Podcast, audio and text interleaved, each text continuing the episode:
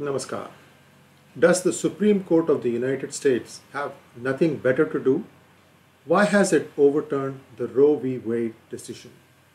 It's really, really surprising that the Supreme Court of the United States, or called SCOTUS, has decided that the Roe v. Wade decision must be overturned. I don't know what was the thought process behind it, but in my opinion, the decision to abort the fetus is the mother's and the mother's alone. Can you imagine the kind of trauma a mother goes through before deciding to abort the fetus? You mean to say that the court is a better judge of when to do it and when not to do it? Are there any restrictions imposed? Or is that going to be left for the states to do it? It, it is really, really sad that the Supreme Court of the United States, having sat on this for what? I think the, the first one came in 1973, so it's a good 50 years. Why change this law now? Why rile up the whole country on something where the country feels passionate about this? And why do you think that the government has better judgment over a woman's right to her baby? Because a lot of things start coming up once we decide that this is the path we want to go down. This is where things really get messy. Um, this current Chief Justice, Mr. Roberts, was uh, sworn in in 2005. And for the SCOTUS judges, I can suggest you some other things that you can take a look at and reverse, especially in the field of intellectual property. So what's going to happen next? Let's take a quick look. State by state, these implementations will start happening. And state by state, the laws will get tweaked a lot of time and effort and money, taxpayers' money, uh, expended in doing this, uh, which is essentially taking the country in the wrong direction. I want to make one thing very clear, viewers. I'm an independent. I'm neither a Democrat nor a Republican. I stand for America and what is good for Americans. And in my opinion, this is a huge, huge blunder. Then what's going to happen?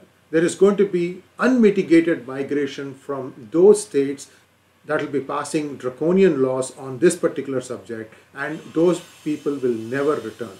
Why? Because if you see what has happened in California, the governor, Gavin Newsom, has already announced in California abortion is legal and that it is a safe haven state, meaning that California will not divulge the details of what happened in California to the states from where the people who wanted their fetuses aborted come to California.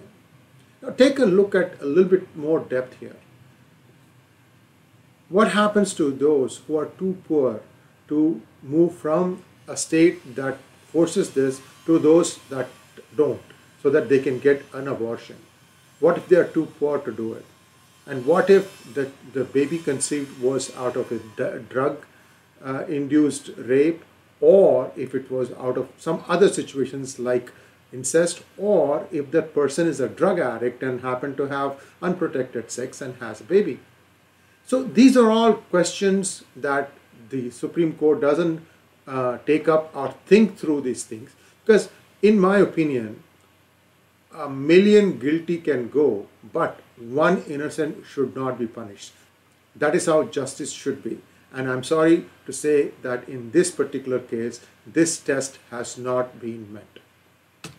Now, if the Supreme Court really wants to go back and overturn some of the laws passed, I would encourage them to look at the field of intellectual property and the kind of damage some judgments from the Supreme Court, and this is most important, most critical one, and I'll tell you why it is very important and critical. This is the judgment called eBay versus MercExchange, and, and in this particular judgment, even the Chief Justice, uh, Roberts, had uh, weighed in and I want to really really overturn this thing because this killed the small inventor and I'll explain to you how that happened. So this judgment was handed down in 2006 and up until then what used to happen was if you had a product and if you had a patent around that product, patent if you want to think about in Indian um, pronunciation, if you had a patent, which is how it is pronounced in the US, and if you enforce that patent in a court of law and you could take it to many courts. There were courts that decided these intellectual property related patents in 12 months, 14 months. So really quickly, you come out of the product, it takes a few months for somebody to copy this product. So you could defend it successfully. And by that, what I mean is if you got a judgment in your favor, then you could send that judgment to the customs of the United States and any product that is deemed to violate that would be stopped at the borders.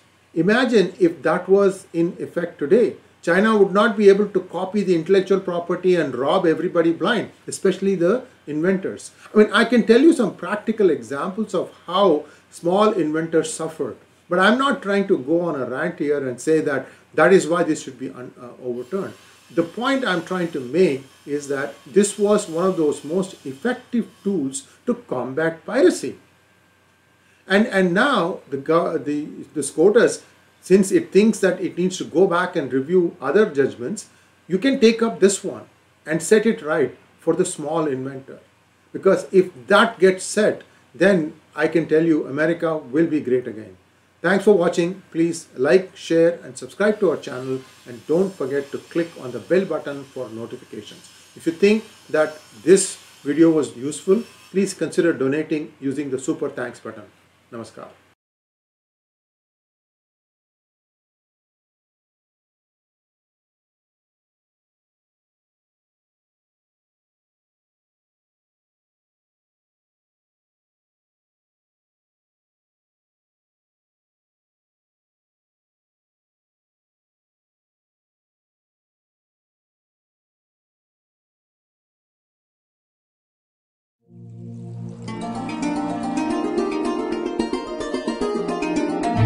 Show.